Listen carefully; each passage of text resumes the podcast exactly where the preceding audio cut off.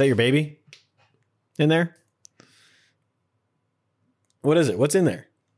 Oh, let's go. You ready to start podcasting? Yeah, you ready? Three, two, one. Ah. Take that, Gus. Down, down, boys back town.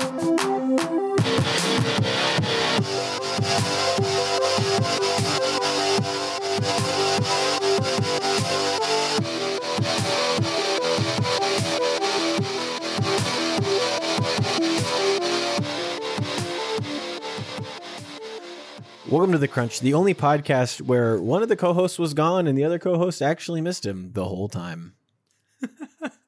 it's your boy Ethan. And I'm Patrick. I missed you too, man. I was just talking about you. I don't know what you're. I don't know what you're. oh, talking about. I'm kidding. you're like you're like yeah. You, when I was gone for your for my wedding, you must have missed me a lot. I when I was on my honeymoon, I thought about you. Didn't I? Didn't think about you. I didn't have time to think about you while on paternity leave because um Yeah, you were busy. yeah I was busy. Life events only take two weeks. That all of our all life events only take two weeks. Uh, marriages, Two weeks. babies, two weeks, Two weeks. and then. Funerals. Funerals less. less time. Oh, we need to do like the Irish funeral Yeah, where they. It's like everybody kind of walks through the house and it takes you know a month to do it. Yeah. Or whatever. We got to do that. Anyway, you were talking about your mom-in-law. my mother-in-law. Yeah. So uh, we were we were uh, we were doing like a, a, a at dinner yesterday. We were like, I don't know what to make. We had a bunch of hot dogs, baked beans. We're like, let's do hot dogs and baked beans and sweet potato fries. Yum. And I was like, we got to get some beers. nice. And uh, and and Terry Johnson was like, you know what? I haven't had a brewski in a good long time. And I'm like, let's go. She said brewski, huh? she did. And a um, wobbly pop. Sure, I guess is that what they call it in Kansas. A, yeah, you drink too many of them, you get a little wobbly. And uh, yeah, so I, I I I grabbed one of those and and and hid it in my lunchbox so that I could record with a little Bruce. Nice. Yeah. Nice. What happens if someone? I've actually never seen anybody open that door. That's behind you. Uh, Which one? The one. That to- one or that yeah, one? The one immediately behind you. See, that one is a closet. That one leads to the hallway. Oh. So that is just the opposite of what I thought this whole time. Yeah. So the the the painting the painting is, is barricading the door so no one sure, because they in. can't. Yeah, they can't get through it. No, I'm just kidding. That does go to the hallway. Why would you do this to me? I thought it was funny if you thought that I barricaded my door shut. I mean, it's funny for us here because I can see it, but for everybody else, Like Patrick, why'd you put your crucifix over the closet door?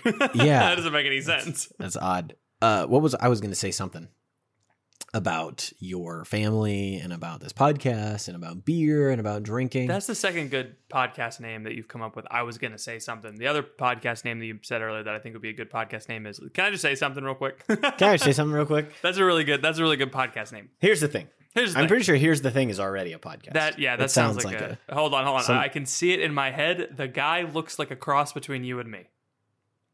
Oh dear. I bet he does.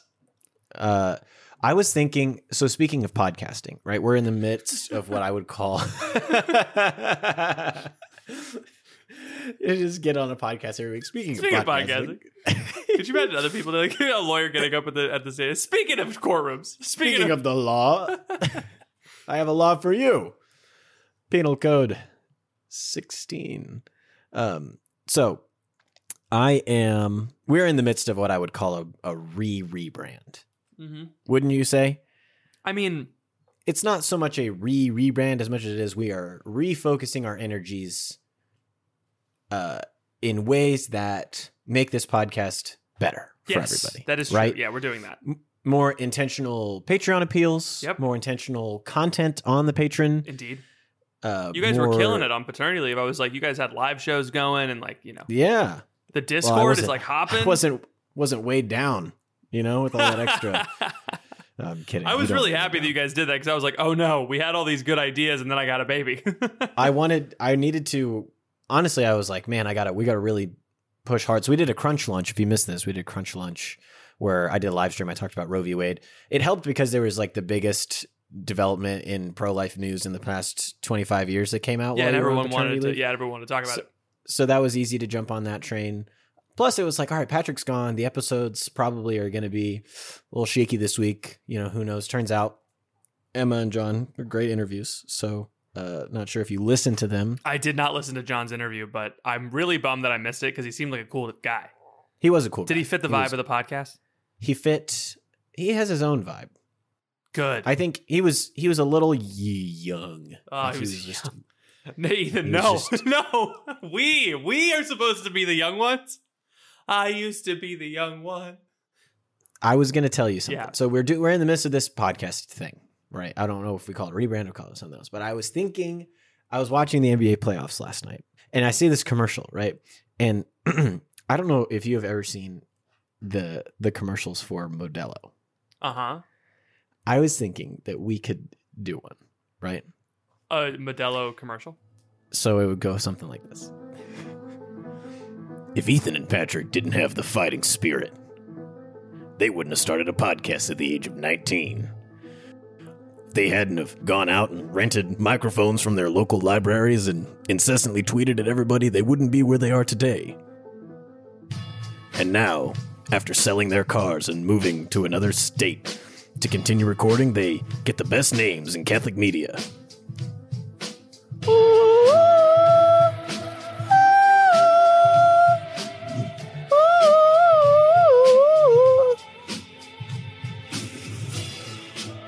Don't you think that'd be good? I think that'd be great. Did you know the Modelo theme song thing is like stock music? Really? Yeah, it's, It's, like phenomenal. it's phenomenal stock music, but it's also the the intro to. Um, I heard it. I heard it after. I heard the Modelo commercial after I started listening to the History on Fire podcast, which is now a podcast of Luminary. So you have to pay to listen to it, which is, which is Oh. dumb. Hey, Yeah. someone's home. Hello, it's my Emma. wife. She walked away. Hey Emma, I'm on the podcast now. Um, you took her job. I know. Next, I'll be taking care of children in the NICU. What I'm saying is, I think we should do a Modelo pod or a Modelo ad that plays at the beginning. A of Modelo cast because we have a fighting spirit. yeah, we have a fighting spirit, like you know, like Modelo, the beer. I just, yeah, I really think I, I'm certainly out of the demographic requirements of being in an actual Modelo commercial. What is that? um, Well, I think you either have to be African American or yeah. Hispanic. I Sure, think are the yeah. two, and I don't think they're they're accepting applications at this time. So for you don't think that Hispanics and, and and Black people are accepting applications for being Hispanic or Black? correct, correct. Okay, yeah, no, I don't think just so. with the with the way the the economy's going and just the you know interest rates going up, it's just yeah, there it's a hard time. there's some there's been some layoffs recently. Yeah. Speaking of the rebrand, speaking of podcasts, Yeah. you mentioned you mentioned uh, in our meeting with Regan. This is how we know that we're being productive because we're having meetings about the podcast Yeah. that we're not recording. Yes. Um, we mentioned doing uh, Patreon, uh, doing rev- Patreon of the week and and review of the. Remember when we used to do Crunch of the week? Yeah. Do you want to do that again? It's the patron of the week. Sure. It's the patron of the week. Are we doing it right now? yeah. Do you have do, one do you want to do it right lined now? up? Yeah. Yeah, I have. I have a. I have a review lined up, but I, I need um. I need a. I need a a patron. A patron real quick. and we can't use Regan because he. I can't I can't log into Patreon because it's linked to your Gmail, which is something that we should have solved three years ago. We should have solved this three years ago, but we've not. I think. I think. I think the the thank you video for the Patreon is still is still a video of me without a beard. you without a beard. I remember that. No, I think I With I the Captain America cross in the background. Welcome to patron of the of the week. I'm gonna text Regan right now to make a bumper. We got we got yeah we got a text Regan to do bumper. They didn't. Um, this is the part of the show that we do every week where we thank a patron for their patronage and I thought we were doing this at the end of the show. no, we can't do it at the end of the show because then people will stop listening. I don't think people are gonna want to listen to this. Okay, fine. We'll do it at the end of the show. We'll do it at the end of the show. So we've just kind of blown by the most important. Oh, yeah, sorry. How's the baby? What's He's everyone great. wants to hear about the baby? He's how's super Leo? cute. How's Phoebe We gotta doing? we gotta talk about all that. He we gotta is, talk about um, that. he's adorable. He's a little lion man. He had this cute little cry for a while where he would just he would just wake. what? It was not your fault. It was mine. it was your heart on the line. Weep, little lion man, you're not as brave as you were at the start. Rate yourself and rake yourself. Take all the courage you have left. And waste it on fixing all the problems that you made in your own head. But it was not your fault but mine. And it was your heart on the line. I really f- That song has the F word in it, but it is not marked explicit on Spotify. Oh, 100%. I am very aware. Oh yeah. I listened to it with my mom in the car and she doesn't notice.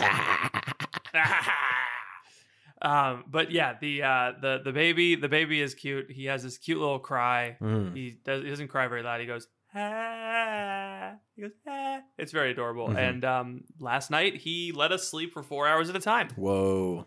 Just crazy. Out like a light. So is he is he walking? Is he talking? Like what's how no, he's hoisting himself up on his elbows and trying to get his head up. He's like, eh. But he holds his head up for a pretty long time for a little baby. That's wow. That's great.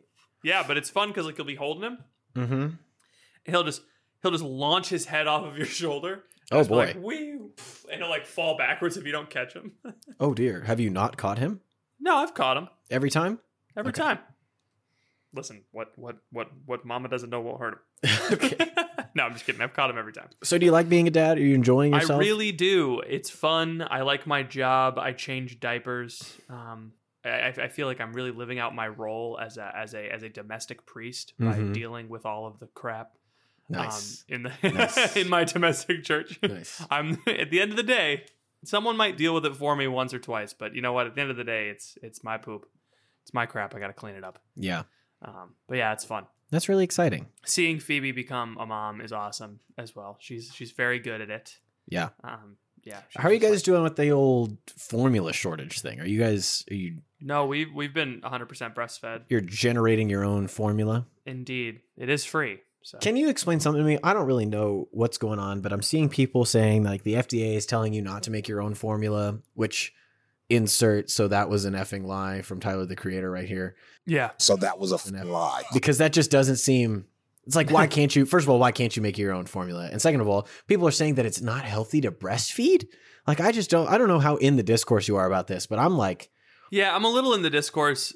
That's why I made that joke about it being free because that's also been something in the discourse about people like, um, actually, This- breastfeeding's not free because you need pumps, you need nipple cream, you need blah blah. blah. Like, no, no, no, you don't understand. breastfeeding's not free because you have to buy food for your wife to eat or else she dies. It's like, okay, yeah, duh. yes, true. Yes, this is true. But yeah, I've been in the discourse, and and I think what happens is there's a problem, and people are like, "There's a solution," and they really fixate on the solution. Other people are like, "Well, here's a solution," and they're like, "Actually, that's not a solution, and actually, that's also a problem, and the and everything is bad." You know, like it's. yeah. I do this sometimes where I don't. Everything is so bad and nothing is good. It's weird. It's it it's online, so like I don't really give too much credence to it Yeah. but it's how people it's how people work it is. they they they respond they respond with honest you know like some some women have a lot of trouble breastfeeding like Yeah, okay and that's so true. so some some milk is not as as solid it's not as it's not as fatty. And so the fattier milk helps the baby sleep right? And so it has more nutrients. And so if your milk doesn't come in fully robust your your child won't get a lot of nutrients. They'll they'll suck and suck and suck and suck for hours and hours and hours and they'll basically get you know like a 30 minutes for someone who has this problem is like 15 minutes for someone who doesn't. And so the baby has to feed twice as long. Isn't Mm. sleeping as much and you're going crazy Yeah. right? And so yeah formula is important. Formula formula is helpful but if you don't need it it's good to not be reliant on it for reasons like this Did you know? This harkens back to our other episode that most of the formula that the FDA approves is just full of canola oil. what Yes. 100%. i didn't know that Yeah. They're like, "No, don't make your own. We've got deals with the we've got the deals co- with the canola oil with the canola oil mafia." Can I so this is a safe place. This podcast? i don't know this topic is not a safe place Can I ask a question? People get really touchy about breastfeeding Have you tasted the breast milk? oh yeah Really? Obviously, it was super funny. So Phoebe like got some on Phoebe, Phoebe like got some on her hand. And Yeah. She's like, "Oh, I got some breast milk on my hand." And we both like looked at each other. I was like, "You first. Oh, that's so funny. so you both kind of did. It was we kind both of like, like, had a, the same idea like a Tom. Sawyer blood pact. You're like, all right, we're gonna go out into the forest. We're gonna do this. Well, when we were taking our breastfeeding class, the lady was like, "Lady was like, oh, don't worry. Like, okay, so some sometimes stuff happens when you're Mhm. breastfeeding and your nipples get dry, Yeah. and when skin gets dry, it cracks and can sometimes bleed." yes. And so the breastfeeding lady was was like, "Oh, don't worry if there's a little bit of bleeding. As long as it as long as it dries up eventually, it's fine." don't worry the baby can the baby can um can consume your blood. blood it's not a big Right. deal because breast milk is It's very Eucharistic. She she was she said well it's because you know breast milk is yeah, obviously it's it's, it's blood based anyway so it's fine for the baby to eat and she moved on and i was like hold up wait a second go back to that first thing i need you to i need you to go back to that and talk more about it because you can't just say that and move Yeah. on Is all milk blood? Ba- like all I- milk blood Like based when I'm drinking cow milk, is it just cow blood? i guess Do we know? i don't know So that that is an interesting thing. that must be why when i cut into my rare steak just a bunch of milk comes out I, yeah, well, so I don't think that that's blood. Actually, you don't think that steak juice is blood no, no, I don't think so because it's a dead animal. And the Oh, okay. blood, the blood, the Jews used to think that the blood was the source of life. sure Anyway, I was just trying to be like a Catholic podcast there, where like people just Oh, yeah. slice in unnecessary knowledge about the Old Testament, even though it doesn't apply to what they're talking about. Anyway. I'm not bitter. So that would be a crazy thing if just all milk. Someone probably is listening to this who's like a dairy expert, you know? And it's a- like you guys are idiots. you were so stupid because so dumb. is this why milk is like a good source of iron or whatever? Because I like think there's it's iron in calcium, your but blood. yeah. Well, there's calcium too. Metal, generally. Sure. Huh. Who knows? Well, I guess we'll have to find out next week. when someone comments on the Discord, "Hey guys, Yeah, I'm studying gonna, "Hey, by way." biomedical milk science, and you're you're way off base here." Someone, I'm a milk engineer with that's that's what our Discord is like. Some someone that we've known forever, who we've seen on the like, Patreon and by- Twitter, and is like. By the way, I'm getting my PhD in milk and I'm getting my PhD in milk, and you guys were my super philosophy off of base with that. my philosophy of dairy.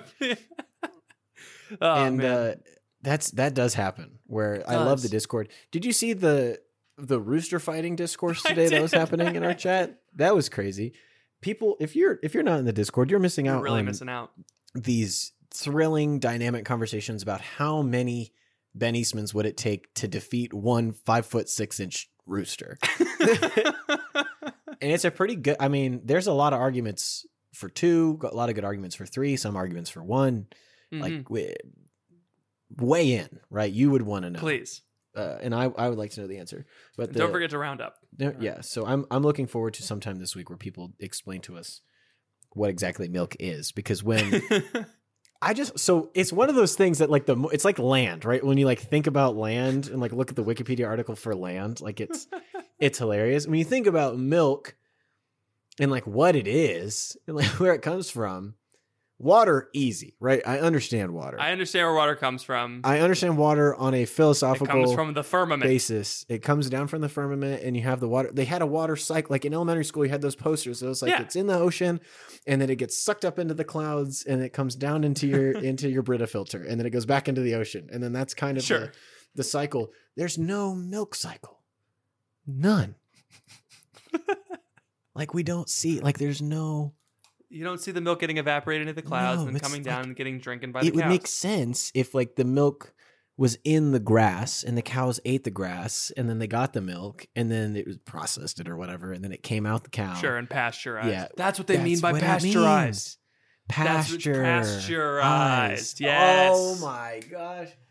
Never mind, we don't need your milk We- PhD. We figured had, it out. we've had all these people telling us for so long that they need these special machines that hook up to the cow and suck it all out and then they send it through the thing.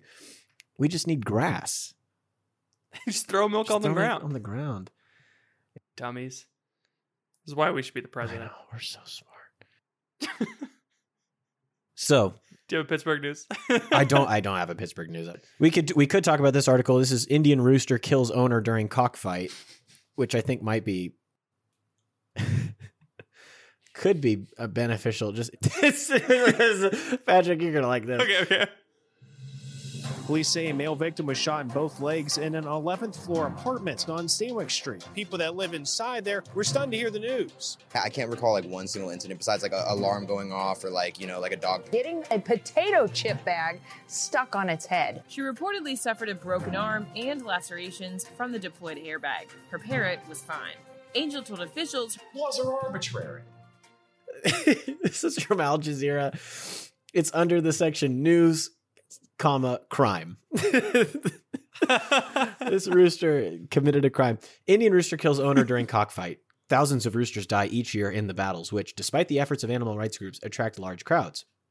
A rooster fitted with a knife for an illegal cockfight in southern India has killed its owner, sparking a manhunt.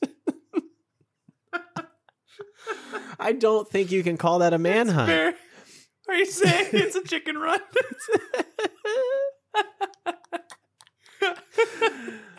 sparking a manhunt, quote unquote, for the organizers of the event.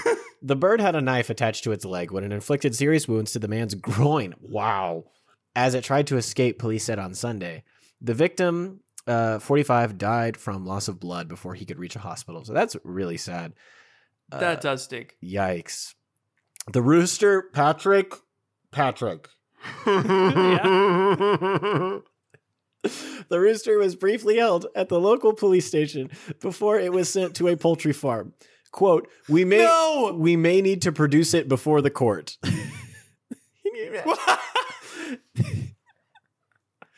Images of the rooster tied with a rope and pecking grain at the police station were widely viewed on social media. oh boy.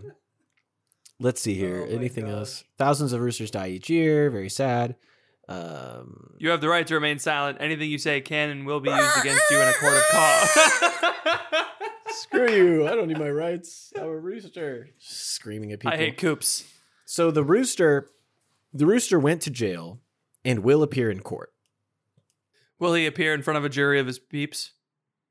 The- No, come the- Come on. Okay. Come on. so that is what's happening. That did this was just like a little not Pittsburgh news. Was more of India news. Uh, different news segment that we've got coming out called India News. Um, I feel bad. I feel bad for laughing because a guy died, but at the same time, Yes. It's not that the guy died, it's that the police who came and found the situation said, we should, should- probably detain this rooster. we should detain this rooster. Oh, it wasn't a manhunt for the rooster. It was a manhunt for the organizers of the event. I did. Got it. did I, thought it that was a manhunt for the rooster. That's funny. is really The idea that you would call the idea that you would hunt for the rooster and call it a manhunt is, very Is- fun. Well, I mean, actually, if the rooster still has the knife tied to his leg, you should probably go find that rooster. You really do. Like, yeah, I don't. we live in a bad part of town. Yesterday, little Johnny he got, he got jumped He by a rooster with his nose, the knife tied to his. It reminds me. Have you ever seen that meme of uh, of a chicken, but hmm. in front of it is photoshopped a hand with a gun? Yes. you really love that Photoshop hand with gun. it's really funny. You like that one. I love that meme. But the, the best part about the meme is it's like it's like don't a- no one ever activate the fight or flight response of a flightless bird. and it's a bunch of chickens like holding weapons. oh boy. Oh, but so this is just this was he just activated a fight or flight response Yeah. and Yeah. Had a knife tied. I was like, What other- man? Why would you give the rooster such an unfair advantage against his fellow roosters? Well, I, th- I would assume that the other roosters would also have knives taped to them. Oh, You know, don't they already have knives taped to their like feet? well, they're not. They're not born that way, Patrick. No, no, no. Taped to their feet by like nature. They have little claws. Yes. What other animal do you think we could tape a knife to it that would make it when it fought other animals? You know, maybe not. Like I don't want anyone to die. No, no, no, no. This is to die, purely this is purely conjecture. but I'm Obviously, saying- monkeys. Well, no, I was just thinking like maybe that would make it the least likely that the killing would increase. Like Oh. you tape a knife to like a rhino. you know, they, it's not really doing anything, I just picture know? the knife like the knife is, is not longer than the rhino's leg. It's just like No, masking yeah. tape to a rhino, make it less deadly. I mean, sharks Like are another certain- obvious example. There's a certain level of animal But like, where's the line? Where's the line between this makes this animal way more deadly and like this doesn't really have an effect? Like at what you know? point? At what point is the animal so deadly that adding a knife doesn't really do anything? Sure, I would say giraffe. put it on. If you put it on like the nose, so he can just swing down. That's pretty scary. That is pretty scary. Right? That's like that's like combining anything- a rhino with a giraffe. I would say anything bigger than the giraffe, we've we've gone too far. Anything smaller than the giraffe, it's too ja- like the giraffe is the perfect fulcrum. The question is, do the knives scale? I think it's the same size knife. Same size knife for everything. Because if Yeah, you're if for you're everybody. like if you're like a blue whale with like a blue whale sized steak knife, that's Well, yeah, obviously that's a crazy, crazy thing, that thing. you just said. but but I think we could do because I it. think the giraffe is great because you see the you have plenty of time to get out of the way. You know, like you s- you have there's some kind of geometric calculation where you like know the number like the number of seconds based on Your how long the geometry teacher is. is. like, yeah, I bet, I bet trigonometry doesn't sound doesn't sound useless now, Too does it? boring. Yeah, you s- use SOHCAHTOA to figure out how long you have to run away from the knife that's taped to the giraffe's nose. That's an interesting thing. That's an interesting. That is an interesting problem. I would be, I'd be interested to solve Yeah. that one. Uh, I'm sure there's. I'm sure there's- Ignoring wind resistance, how how long would it take for you to? pretending that there's no friction yeah, anywhere. that's my favorite part about physics. Was um, it's like given that the world is not the way that it is, solve this problem. So I think we've we've done a lot of good here. Um, do you have anything like a topic that maybe you would want to explore? no, I don't. But is wind resistance like constant? Because you could probably just like you know, It just depends. I mean, it's like I feel like you could plug and play that. you can know? you can plug and play it. Like if you drop a piece of paper, obviously the wind resistance is gonna be different than if you drop like a bowling ball. You know, sure. and so eh, I guess it's harder to calculate. Yeah. but it doesn't change. Like if there's no wind resistance or negligible wind resistance, like a bowling ball is going to fall at the same rate as an elephant because gravity's the same on both of them and like the weight doesn't make a difference on how quickly something falls. You see what I mean? Yeah. So, Yeah. That's anyway. I did take physics, but not very much. I didn't take very much physics. I was tweeting during I- most of it. well, yeah. so. So, but you got the degree, and that says more about them than it does about It you. It does. I'm vindicated, man. I, I, my hands are like Pilate in the passion. I am, I am watch clean of that situation. You know. I'm clean, squeaky. My body is sleek and sound. so you don't have a topic, is what you're telling me. Like you've just No, no, left no, me. I don't. You've left me out here No. in this podcast kind of island to figure out what to talk about. Well, you and I had a you. Well, I mean, we we had a discussion earlier today. What did we talk about? We talked about the very the merits of golf courses. You're so wrong. you and I got into a little discussion about whether or not golf. And here's the thing: I think you're very biased about whether or not golf courses should exist. Okay, so uh, you could, Patrick, you could say the same thing about libraries or whatever the hell it is that you like. Take it back. I won't because No, you can't. You can't say the same thing about libraries because Yes, libraries don't take up Yes, you- 160 acres. there are libraries that are big, and you are wrong. we can talk about this if you want. This would be good. I texted Ethan today that I'm against golf courses because I saw a tweet that LA County has like a bunch of city-owned golf courses, and someone uh, someone superimposed a map of uh, of a golf course and redesigned it, maintaining 95% of the trees. Okay, so 95% of the trees remain, but all of that like watered. All that lawn that needs to be mowed and use gas and be watered and kept real green and fertilizers that can't and, it, and it's not grazing land, so it's unproductive. All of that's gone. So, and and all that's left are like little, cute little like apartment complexes that are have Yeah, like have like courtyards. Yeah, they're adorable. No, they're not cute. They're monstrous, and they're No, no, no. They don't. They don't don't think like don't think like like brutalist communist apartments. These are these are like Barcelona or Paris, France, near the Eiffel Tower. Like they're gonna be well Row. designed. they're gonna be well designed. It- Sure. It's gonna it's gonna be symmetry that that symmetry that evokes beauty, not symmetry that evokes So bureaucracy. Patrick is going after golf courses, which I think is just the wrong. We're going after the wrong thing.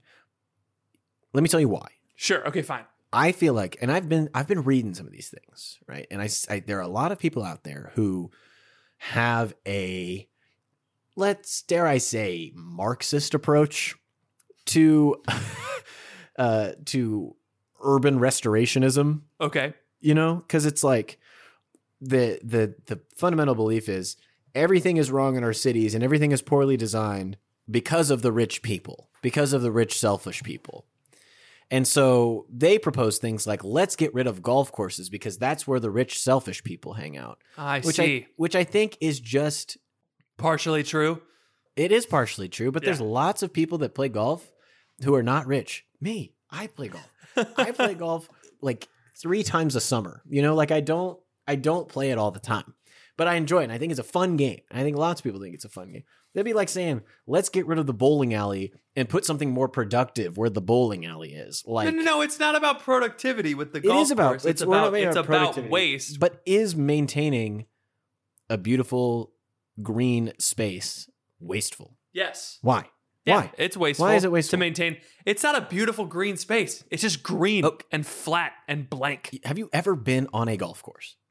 Yeah, it's just it's a real pretty green. But you know how they get it that way? It's not natural. So have you heard of like a garden? Yes. Do you know how they got that way? It's, it's not natural. So you're telling me you're telling me that if I have to cultivate a place and maintain it, then it's not worth having? Is that your argument? No, I'm saying I'm saying that if you're cultivating if you're cultivating a space that's just meant to it's meant for a little tiny white ball to fly over and nothing no, else. No, but no, that's you're wrong. that's what the green space is made Oh, for. It's just made so that the hole can be far away from the place where you start and you can like you can you know forget that you live in LA and, and everything around you let's gross let's remove and smoggy. let's take LA out of the equation because you brought up LA multiple times and there are golf courses yeah, and other th- places. that's because this is the context of the tweet. Sure. You can have golf courses in the middle of Kansas. I don't care. There's so much stuff out there. There's so much land. You can have you can have golf courses out there. Oh, care. Patrick. So What? so you think the point of something like golf is to just hit the Yeah. ball? Uh-huh. Then you you don't understand. It's Oh, okay. incorrect. What's the point? The of po- okay, What's the point? Can't. Uh, why do people like going to high schoolers a fight, a fun summer job. No! just carry bags around. Why do people like going to baseball games?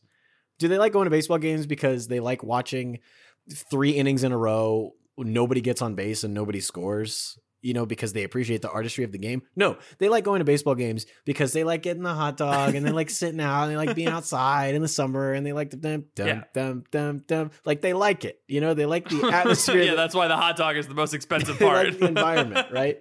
And uh, it's the same thing with golf, right? It's like most people that go and play are not there because they like love the game and I love I want to hit that ball so far. It's like yeah, they're out there because it's okay. I get to be around trees and I get to be it's quieter and I get to be with my Uh-huh. friends and I get to like just be in nature and it's enjoyable. I get to talk. I get to be I have leisure, believe it or not. So I think this golf course erasure Ah, yes, leisure Is- the basis of culture. ah, yes, silence is very powerful. Yes, indeed. I, I Uh-huh. do like the power of silence. ah, yes, orthodoxy. just Chesterton Hmm, heretics. titles. Heretics. That- ah, the man who was no, I was going to do that one. gotcha. you fool. That man looks like Thursday to me. I didn't read the book. I don't know what it's about. So, Man alive. That man looks like Thursday. Yes. Okay. uh, so I, so I think there's a lot of people out there who are like, let's get rid of golf courses and put put real stuff on them because golf courses aren't Sure. real. And I think that's just wrong. And I think that just it's a it's a betrayal of the fundamental thing, which is we need to have more beautiful spaces and we need to have more places where people can just contemplate beauty. Like that's the whole point Sure. of your thing, right? And so it's like let's destroy one of the only one of the only things that like the average like non religious and like non sacramental person gets to experience beauty and contemplation in their everyday workaday lives. Let's get rid of that so that we can build apartments. That is a bad take to me. That's why I don't like okay. it. You see what I mean? No, no, you don't understand. We're going to build the apartments there, but you know what else we're going to do? We're also going to tear down the suburbs outside of the city uh, because now all those people can just move into the apartments. So you're going to tear down the suburbs. Yeah, we're going to destroy the suburbs. They're not going to exist anymore. I just don't. I don't know about that. Yeah, But I do think- think that's going to work. I do think I, I want to hear your take on this because I do think that there's a lot in that whole like we have to make more beautiful things. I think there is like a lot of hatred and anger, you know, and it doesn't. It's like not. It's not a Christian desire for beauty or goodness. It's more so a. Uh, f those rich people. We gotta we gotta take back what we lost in, and they just post Sure, pictures of yeah. Europe, you know and like I, I agree with them and it seems like nobody how do we how do we have that conversation better is kind of that's a i think I, I think I think part of the conversation is don't pretend like the Europeans wouldn't do this if given the opportunity. You know what I mean? Don't True. pretend that Barcelona wouldn't become LA County if they had more space. yeah well explain the chinese What do you mean? or the russians They did the same thing. They but they didn't sprawl in the same way that America has sprawled. You don't think so? No, not like in the in the in the commercial sense, and not in the cities. you Maybe. know? Maybe that's true. I've never been to China or Russia. I actually have no idea. I'm just kind of stating something.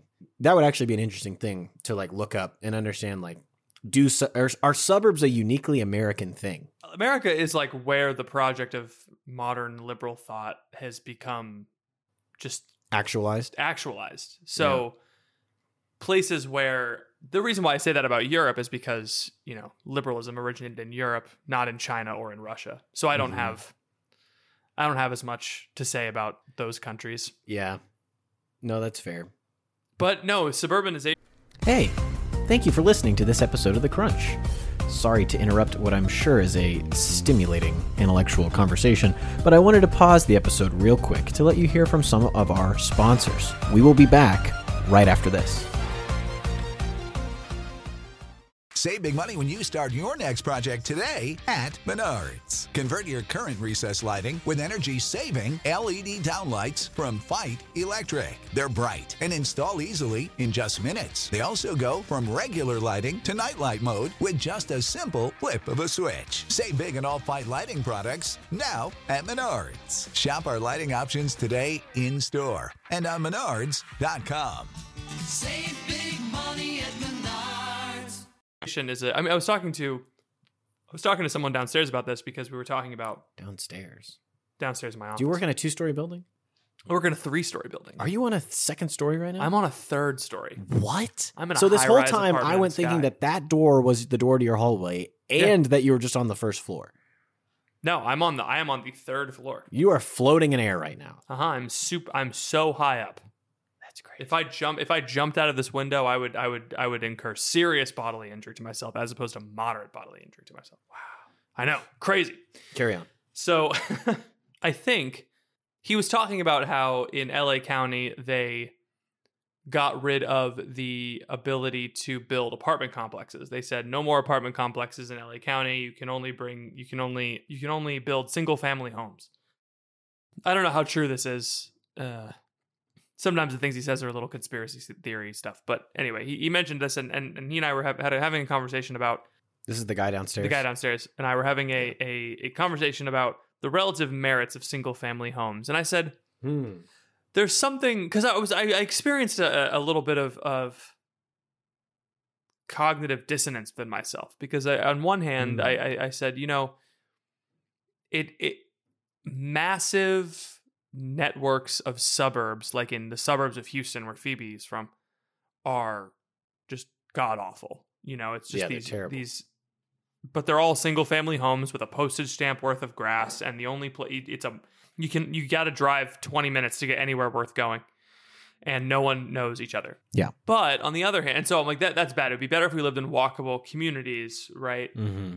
But there is still a desire for this you know i own my own home and i own my own land that i think is good. And so i was experiencing this cognitive dissonance within myself where i was like well I, we we can't just move everyone into apartments because then you know they're they are just dependent on who's going to build the apartments? A giant company that owns all the apartments and collects all the rent and then they're going to you know they're just going to be even even more disenfranchised. The wealth is going to be even less distributed. The means of production are going to be even less distributed than they are now which they aren't and so I was thinking, well, what what is the solution? And I was like, I think part of the reality is if you want to live in a place like LA County where you are able to access downtown, I think you have to be able to be I think you just have to sacrifice owning a home. I think that's just I think that's just like that's the trade-off. It's like you can't have both. I think the the Mhm. problem with suburbanization has been I want quick and easy access to downtown. I don't want to live there. Well, that's not fair. Yeah. You can't you can't have your cake and eat it too. Because now you have all of these cities that are suburbs of Oklahoma City that are suburbs of Houston that really aren't autonomous. They're completely dependent on the downtown city, Mhm. not just the downtown city, but the city itself because everyone that lives there works there. Everyone that lives in their city works in that city. Yeah. It's interesting because I think what we saw in the last uh, I don't know since since the First World War, I would say, we've seen a a contraction. I'm going to speak about America because I don't know anything about any other place. I know nothing. I'm uncultured, and generally dumb about stuff. So what we saw is a mass influx into the cities, right? And or maybe probably not even before that, since since the Industrial Revolution, right? Mass influx into the cities. Okay. So we have people leaving their their small towns that were scattered all throughout the country, like uh, in the rural areas that nobody would think of moving to in a million years today, right? People lived in Pilsen, Kansas, you know, that like and and it was a thriving self-sustaining community. Like you didn't need anything from quote unquote the big city except for maybe like a trip a year to go and get whatever you couldn't get there, you know? So people start leaving these places, they move to the city. And then post World War II, you got the you got all the the suburbanization that's happening and people are growing and growing out in the suburbs. So it's like the desire, what is the desire, right? Like the desire initially was I have to go and make money for my family so that they can continue to live out Mhm. on this land out here, right? Like that was kind of the base desire is we need more money to be able to exist in this place because fewer and fewer things are becoming available to us here. And so, and it's just like a force of the economy. So I have to go and kind of be a part of it in order to keep the lifestyle that my family has had since they moved to America in whenever, you know, uh, I got to keep that going. So then after World War II, it's like, okay, I don't need to live in the city because we have all of this post-war abundance, right? I can I can move out of the city, but I still rely on the city for my accounting job or my construction job or my uh, whatever whatever job that they had in the 50s. I don't know. What did people do in the 50s? I just see a lot of people doing ting, ting, ting, ting, you know, like I just see a lot of that. Like I don't know. I don't know either. I Does anyone know? there were a lot of uh, Okay. there it wasn't computers. there were a lot of well, I mean, it kind of was. There were a lot of operators yeah. because cell phones Sure. didn't exist, and so you can like ping things, ping signals off of towers. You had to just manually connect people. There were people Yeah. that worked in in you know Mhm. They just they just took calls and they operated. the- they were like, oh, you want to go to this house? Here, I'll connect you. It's crazy. so at that point the desire shifted from i have to make money to sustain this way of life out on the land to i have to be near to the city so that i can continue to make a good salary right like that's that was the shift it was no longer about supporting a way of life it was about supporting a certain level of mm-hmm. affluence right and and you had to be proximate to the city in order to have that certain level of affluence because it wouldn't make sense one for like if you're making 60k a mm. year in 1955 or whatever like you're living large right you've got a house you've got a family it doesn't make any sense for you to send half of that money back to pilsen kansas to like support some other lifestyle when you've got it pretty good Yeah. you know out there you've got baseball and radio and moving picture shows. eisenhower We like Ike. we like we did like ike then i don't know if we still I'm like not. him I'm not now. sure if we like Ike. i don't know Uh, but he's a he's a war hero so you have to take That's that into true. consideration It's it is interesting because I, I remember I remember first learning about the historical reality of suburbs when I was in my American history class in high school. And my first thought was it wasn't always this way. yeah I was like I was kind of picturing suburbs this whole crazy? time. mm-hmm. I was kind of It's suburbs all the way down. it's suburbs all the way down. It must be. There's there's no. There, it's always been this way. Is that I, I guess I pictured you know Pittsburgh existing and you know suburbs sprawling and they get That's thinner a and crazy thinner. thing. Like I know we talk about this a lot on the show, but like just the realization that the way that we live is like less than a hundred years old. And it's it's coming up on its centennial. But Sure. I what what I think what uh, we were talking about this in my political philosophy class. Our cultural memory. Dr. Jones said something interesting. He said uh, when he used to teach Western Civ to freshmen, he would show them pictures of the Holocaust. oh no. and say, "All right, let's talk about how we got here." And then he would start from Mesopotamia and go and go to the end. Right. That's a Because- pretty good pedagogical approach. I would right because it's like it's like let's let's talk about let's talk about uh, uh about a narrative because it, it's it's kind of the the the foundational one of my classmates called it like the foundational uh story. I'll put it this way. He said he said myth but that sounds like you're denying that it happened. It's like the founding story of of our of our society. But but on that on that note like taking that a step further i was thinking Yes. about that and i was like you know honestly it's like world war ii happened and humanity as a whole had PTSD. Mm-hmm. Just where you just forget and you suppress Yeah. everything that happened beforehand and just the new let's just forget about that let's forget about everything the way it was and let's just move on which is why we always refer to Hitler when we talk about someone who's being bad Mm-hmm. we talk about we talk about world wars whenever a global event happens Mm. it's because Mm-hmm. the only thing we can reference is what do you want it to go back the way it was before but the point that i've made over and over again is that the, the structures of liberalism are what allowed this to happen and that's the point that the structures of modernism is what allowed this to happen Mm-hmm. the the the fall of christendom is what allowed this to happen um it, Mm-hmm. it is it is it's you can you can you can you can you know you can debate about it all you want and that's a pretty pretty bold thing to say that the fall of christendom is why world war ii happened but but it's true it's just accurate I don't think. But I bold. think because of that- accurate. because of that we think about things like what what what happened in world war ii it was an intense centralization out of necessity total war for a country of 50 million people is crazy everyone being everyone being mobilized to the effort the home front coming as as, as a concept you know like i mean in the in the in the 100 years war which lasted a long time How long, Patrick? a hundred years. I think it was less than that actually, but a hundred years war. It was, it, you know, the concept of a home front was crazy. I mean, the people that we people went away to war. Yeah. Sure, it happened. It happened in in some towns and villages, and if there was a conquering army coming through, maybe you'd get, you know, a little bit, Raped. yeah, a little bit roughed up. But like, but it wasn't. It wasn't. War was something that happened to localities, but in World War II, it happened to everybody, and Hmm. I think we we suppressed. It happened in World War One too. It wasn't Sure, but but I think I, I mean they're kind of this. They're the same war. I mean, Come on, well, they're, no, they're not the same war, but like They got two they different have names. two different names. But I mean, it. What is that? I mean, do they need two different names? It was like so. You're telling me that the time period between like 1918 and 1935 was an intermission, and just like a break. I mean, for us, we were like, we Sure. won, That's fair. no problem. And then I mean, and then a bunch of a bunch of powers used that the destruction of that war as an excuse to start another one.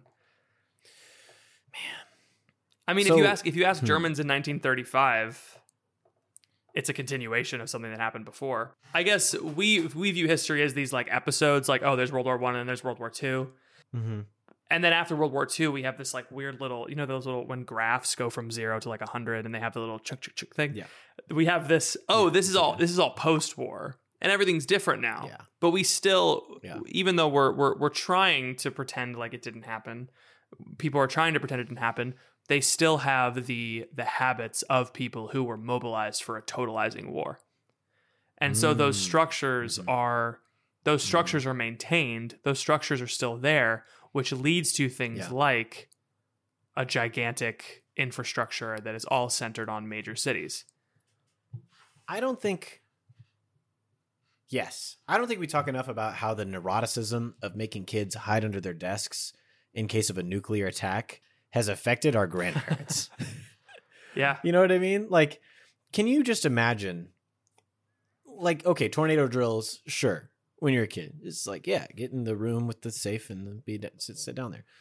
Uh, but but now we've got all these active shooter drills, right? Which freaks people out and gives people anxiety. Just imagine back in the day with where every every week or I don't know how often they did this, but like you had to get under your desk in case of a nuclear bomb falling on your school. Yeah.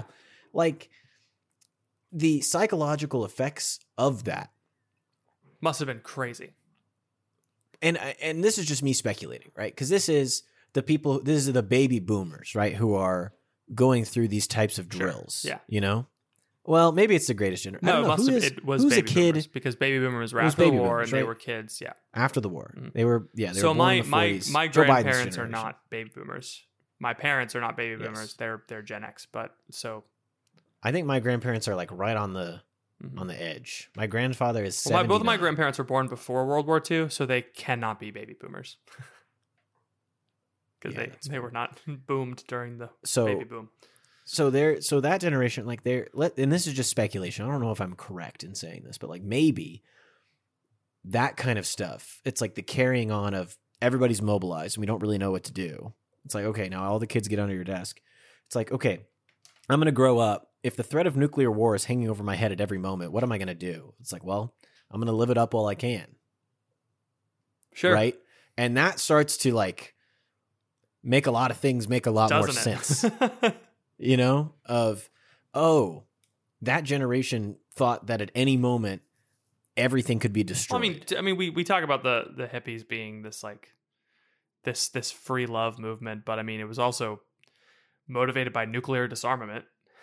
I mean, we forget that, but yeah. and it's so this is interesting because it's it's so close to the truth which is like any like memento mori Any moment we you know die, like yeah. at any moment i could die like at any moment the lord could call me home but like the proper response to that is not recklessly you know wielding your authority and power over nature and other people to increase your profit margins and uh and take trips to Turks and Caicos. And the other You know? solution is not individualistic hedonism, but Correct. both of these things are our responses generationally, historically speaking. These have been our responses to the threat of war, and Yeah. they support each other. Tot- Mhm. Totalizing, totalizing statism and and hedonistic individualism are bedfellows. They they need each other. Mhm. I we were talking about this in uh, in the new polit. Never mind. I'm not going to plug that Discord. Um, I, You can New plug your Polity has a Discord. Discord now. It's great. A bunch of a bunch of people our age work for New Polity, and they started a Discord. it. I was talking to some people in the New Polity Discord about this because they were talking about being anti-car, and uh, someone That's just one letter away from being know, anti-war. They they were like, I don't understand. People people don't. I read this book that that uh, that said they they were saying someone said I said I read this book where someone was talking about how the police state was ushered in by cars. I was like, well, that just seems self evident to me because when are you afraid of cops when you're driving? Everyone's afraid of cops when they're driving. You're always looking out the door for cops, looking out the window for cops, you know. And uh, and he was like, well, you know, a lot of people think that cars equal freedom and i was like sure they do but think about the way people talk about that freedom. It's well it's it's freedom. Cars are freedom as long as you follow all the rules. As long as you ah. get your oil changed as long as you fill out your registration as long as you you know do all these things that that you need oil changes i guess bad one bad a bad example.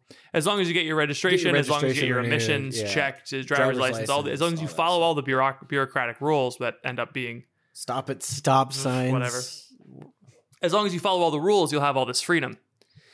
And that I think I think cars are the best example of how a totalizing state and individualistic hedonism kind of support each other because in order for everyone to have this individualist lifestyle, they Yeah. need a, a, a, a mega structure to support it.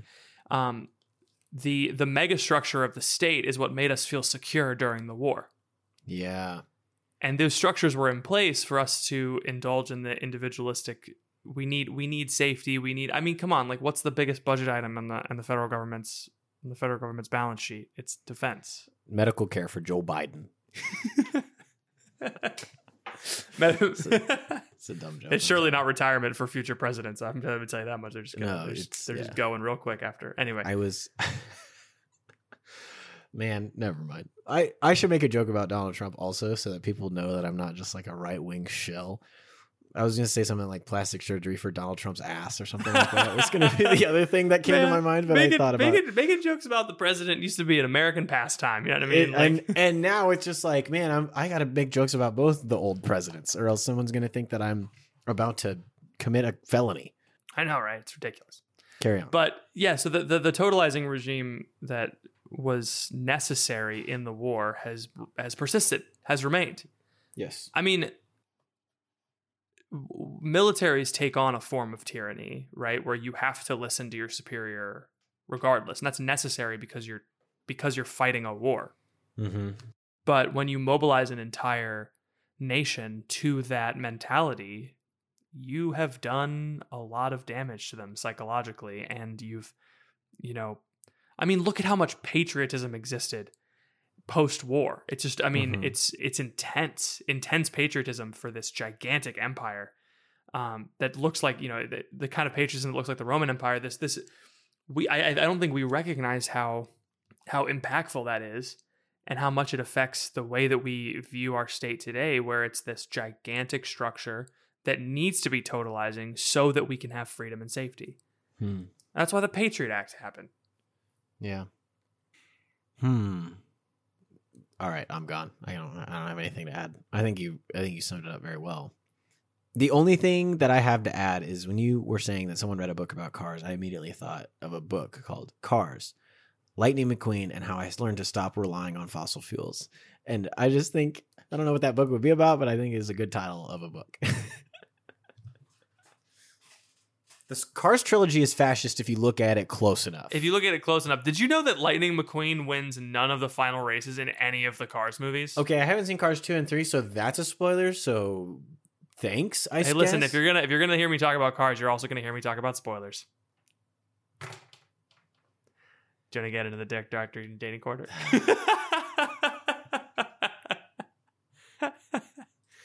oh man, I'm back. It's good to be you back. are you are back. You are back. I am going to go drive in the parkway and park on the driveway. okay, good, That's- good that's one. all I. That's all I've got left. Um, yeah, let's get into Doctor Ethan's State. Uh, oh wait, do you want to do the do you want to do the review of the we- week yeah, first, let's and then the the- patron of the week? Before we get into Doctor Ethan's Dating we're gonna do a review of the week and a patron of the week. Um, if Ethan and Patrick hadn't been full of naivete in college, they wouldn't have started this podcast. If they didn't have people supporting them on Patreon, this podcast would have stopped making sense a long time ago. Because of those patrons, you now get to listen to the best Catholic comedy podcast in existence. This is Patron of the Week. For those listeners with a fighting spirit.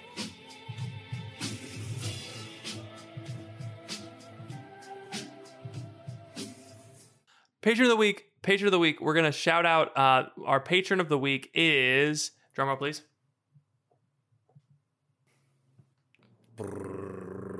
Miss Miranda Mack. Miranda Mack. Miss South Dakota. Miranda Mack. Patron of the Week, Miranda. Patron of the Mack. week, Miranda Mack. We are uh, we we're very appreciative of all of the uh, all the support that Miss South Dakota twenty something has given to the podcast. Bum, bum, ba-dum, bum, Bum, ba-na-na, bum. bum, bum. Oh. Is she the president or is she graduating? She is well. What is the what is the the South Dakota national anthem? I Pardon think me. it's just a cow call. Oh, South Dakota. Dakota. Your speed limits get up to eighty. Speed Really? Limit's, speed limit's eighty there. Yeah, it's pretty. That's cool. Uh, South Dakota, home of home of um in addition to Miranda Mack, also home of Crazy Horse, the monument. Yes, the that- monument. Crazy Horse, proud supporter Proud of supporter the Crunch Verified 2020. Thank you, Crazy Horse, for your support of the podcast and Miranda. So that thank you. Uh, if you want to be a patron and get shouted out on our patron segment, I'm putting all the patrons in a hat next time. Um, and I was gonna I was just gonna thank the oldest patron. So the oldest continuous supporting patron. You can't do two patrons in one week. We have to. No, no, no, no. I'm I'm just explaining my method. For the first week Oh, we did it, I wanted to shout out the oldest patron who's been giving the longest. So, and that's Miranda. She's second place actually. My mom is the oldest. The oldest continuous giver. But Miranda, Miranda is, is the oldest non-related to me, and so um for the rest, I'm gonna put everyone in a hat, and we're gonna do a random generator, and then I'm gonna take them off. I'm gonna take them out of the hat so that I don't repeat, uh, repeat uh, patrons. And then uh, next we have our review. If you wouldn't mind giving us a review on iTunes, if you want to have, if you don't have any money and you're like, but I want to get featured on the podcast, just drop a review on iTunes, even if you don't listen on iTunes. This Boom. review comes from Madeline one one two one. Um, it's five star review. Well, it's no all things Catholic with Dr. Edward Sri, but it'll do. Ethan is great, very funny, good show. Dang, I feel bad that you didn't get a shout out in that one. Uh, It must be someone that you know. Oh, Madeline. So that's from Madeline Sri. Her Yeah. dad is Ted Sri.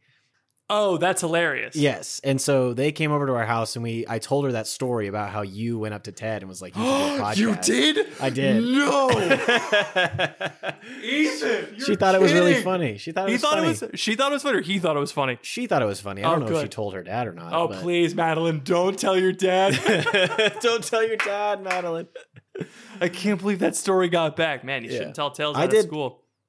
Tell me about this. Have you ever done an impression of a Catholic speaker in front of their daughter? Because I have. yes, I have. Yes, I have. Yeah. I was Chris Stefanick, and I did I did an impression of him in front of his daughter. you just walk up to her and say, "That'll be twenty three dollars to listen to me speak." Oh my gosh, come on.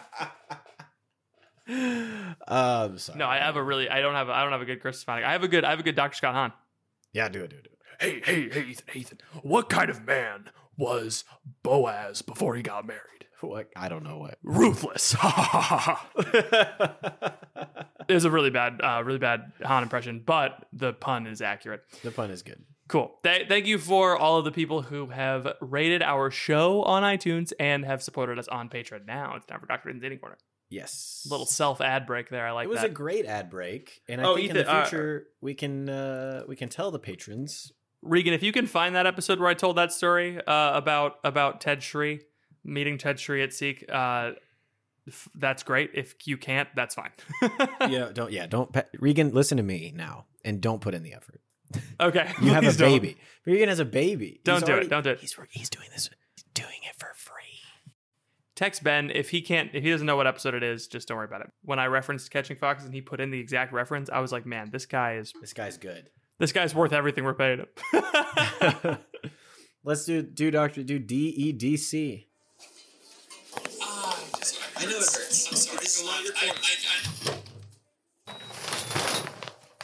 All right, you came to the right place, you ding dong.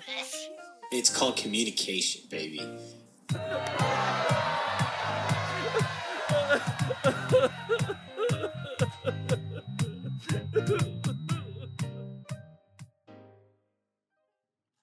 Welcome to Dr. Ethan's Dating Corner, the part of the podcast where we help you with your little problems, if that's what you really want to call it. she wants to remain anonymous, so let's make up a name for her. She's 23. Uh, how about Sophie? You can't, that's her actual name.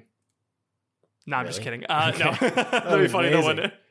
All right, Sophie. Greetings, Dr. Ethan and Professor Patrick. I am a 23 year old woman. I graduated from college a little over a year ago, and I've been working full time and becoming more active in my local young adult community. I love that for you. Around now, who's a Zoomer? Jeez, I love that for you. Around October, I realized I was starting to like one of my friends. I hate that for you. We're the same age, but he's graduating this upcoming year. We met when I was still in school, and I was briefly interested in him, but mostly saw him as a friend at the time. Down Mm. bad, sucks. Long story short, we started seeing uh, we started seeing a bit more of each other when I was already graduated, and he was in his second to last year. Since our schedules are so opposite right now, and we're part of different ministries, I didn't get to see him a lot. He came to some young adult events, we hung out at parties. I even invited him to a few small gatherings that I hosted. Uh, he generally seems very excited when I invite him to something, and he sits and stands close to me a lot of the times in more group Oh. settings. In prayer, it feels like God is leading me towards a relationship with him. Still, nothing definite has happened yet. Before you say it, I already plan to tell him that I like him and I want him to ask me out if he doesn't make a move soon. But before I do that, I wanted to hear your opinion on whether you think a relationship between a college student and a young adult could work. Like I said before, our schedules are different. I watched my roommate navigate this dynamic with her now fiance this past year, but they started dating when they were both still in college. I'm worried it might not be feasible to start a relationship with such a mass- massive obstacle to work with. Is this the kind of relationship that can work? So, if ugh, if God, who is outside of time, can have a relationship with us, who are inside of time, then I think you can have a relationship with a guy at college. You know, like I think it's it would work out because uh I mean it's hard and you have to be No, intentional. I don't think he's in college. I think he's graduated and she's Oh, who's in college? he's graduating and she's still in college. Oh, I thought it was the other way around. I thought Oh. it said she was graduated. I think you're wrong. Go back. Oh, okay. I just deleted it. Okay. Sophie, if you're listening to this, and I know that you are, you can make this work. It's just you're going to have to sacrifice. You might have to looks around nervously, sacrifice your time in this other ministry that you're in in order to date this guy. You know, like you might have to sacrifice time with other friends. You might have to sacrifice time doing things that you like to do. You might have to sacrifice sleep. Like there's things you might have to do in order to date this person. Uh and I would say go for it. You know? Yeah. Like it's a lot of times when we pray, we think that something has to be like clear cut and like easy in order for it to be God's will. And that's just like not true. You know? Yes.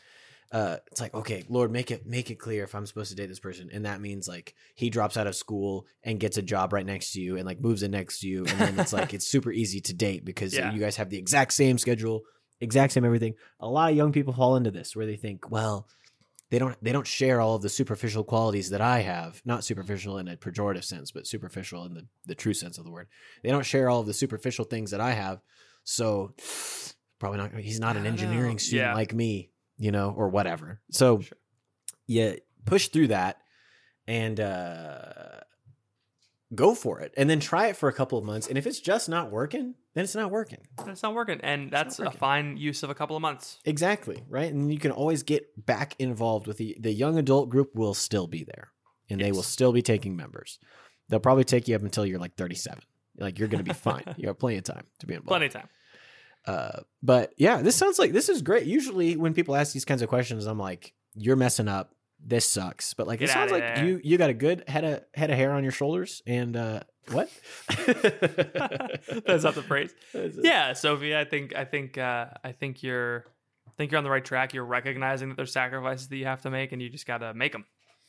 I don't think I don't think the obstacles are as. But I mean, the only the only thing I can see is you know this guy has a job. You have not a Yeah. job. You, but I think that means that if you're the person that's in, I okay, mean, I yeah. forget if you're in college or if you're another one. she's that's not in college. He's Okay. still in college.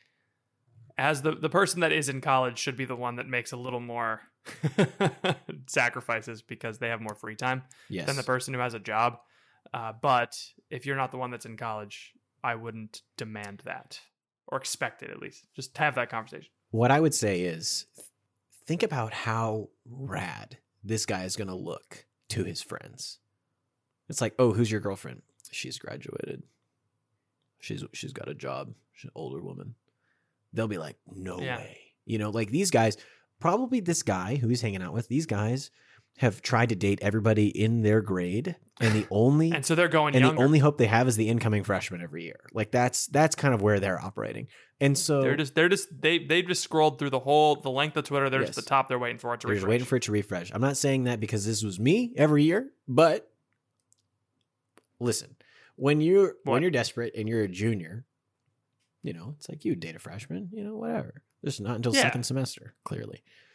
Uh, no, no, definitely. definitely. That was my advice whenever I, I would give dating advice to to freshman guys who were like, the girl that I like is dating someone. I like a girl, but she's but she's dating someone from back home. Thanksgiving, bro. Give it give it some time. Just wait till Thanksgiving. Wait till she goes home for Thanksgiving. It'll be over. I've seen people just like start dating other people before they even go back for Thanksgiving. You know, like they don't even break up. Yeah. So like you could be that guy. Don't be that guy. You know? That sucks. don't be that guy. Like obviously, like don't date someone while they're dating somebody else. But at the same time, Don't do it. don't do it. But but, But, like, like, yeah, also, like, but, don't. but, but also, But if you really but, think like, about it, still about don't. it, there's maybe a chance that you could, And also shouldn't. but maybe there is. Listen, I'm the fun uncle. Of the Just as long as it's in the house. You can have a little you can have a you can have a little bit of cheating on your girlfriend as long as it's in the house. as a treat. You know, just once in a while. Don't cheat; it's a bad idea. Sophie, But you can you're break doing up with someone over the phone. That's fine. Oh Yeah. yeah, I've done that. I broke up with a girl in Israel. Sorry, wait, were you in Israel or was she? I was in Israel. No, sorry, I was in You've never been on a plane, you Kansas liar. I was in Kansas City and then she was in Israel and then we were like trying to she was like when are we going to see each other when I get back and I was like Not uh, ever. I broke up with a girl over text only because she refused to meet me. So, because she knew that I was going to break up with her, I was like, "Can we meet up for coffee or something?" And she was like, "I'm not going to meet with you just so you could break up with me." And I was like, "Ah, am I stuck right, in this relationship forever?" you can't break up Because I can't break up with her because I can't you. follow the rules. Because my friend Rachel was like, "Patrick, don't break up with this girl over text." I was like, "Fine, Rachel, I won't." Dang. but I did. That's really funny. You got stuck in a loophole. I did. I was like, dang it. Dang it. I'm married to this woman. I've never seen her. what she, am I going to was do? like, "You're just gonna break up with me over text," and I was like, "I can't. I don't know what to do. I'm trying to be a good guy." Maura, I uh, I want you to know I- I've given this a lot of thought. I'm sorry, but we uh, we have to break up. No.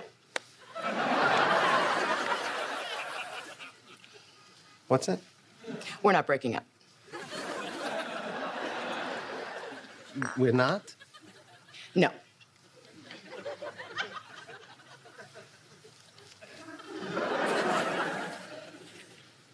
All right. This has been the Crunch Podcast. Uh, you can support us on patreon.com slash the crunch. You can join us on Discord, bit.ly slash crunch discord. And uh, we got a lot of good things coming up. Going to do some more live stream crunch lunches for patrons only. Going to have, I think Em and I are going to do an exclusive uh, married cast because there was a question from Regan that was really good that we didn't get to on our episode last week. So at some point in the next couple weeks, we're going to answer that, and that's going to go up on Patreon exclusively. We're gonna be blowing up the patron feed, man. Yes, here in the next couple months, it's going to be big. Going to be big. You're not going to want to miss it. Patrick, do you have anything else for the people? You might be hip like me and Ethan and sold your TV, but have you considered burning your car? Thank you all for listening. Please pray for us. We'll be praying for you, and we'll see you all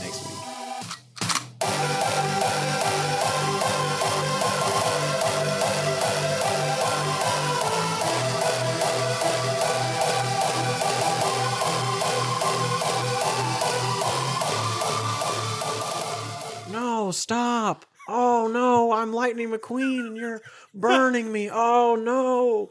I'm Oh, ka- dying. ka-chow. Radiator Springs. No. Oh gosh. Wow. Sorry. My Wilson is much worse than yours.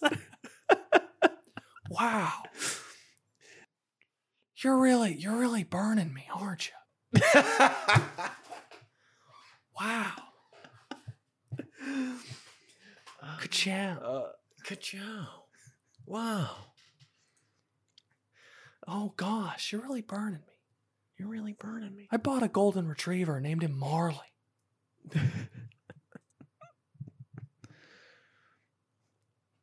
I'm stuck in this podunk town. I hate it here. Marv, get me out of here. Mack, my truck.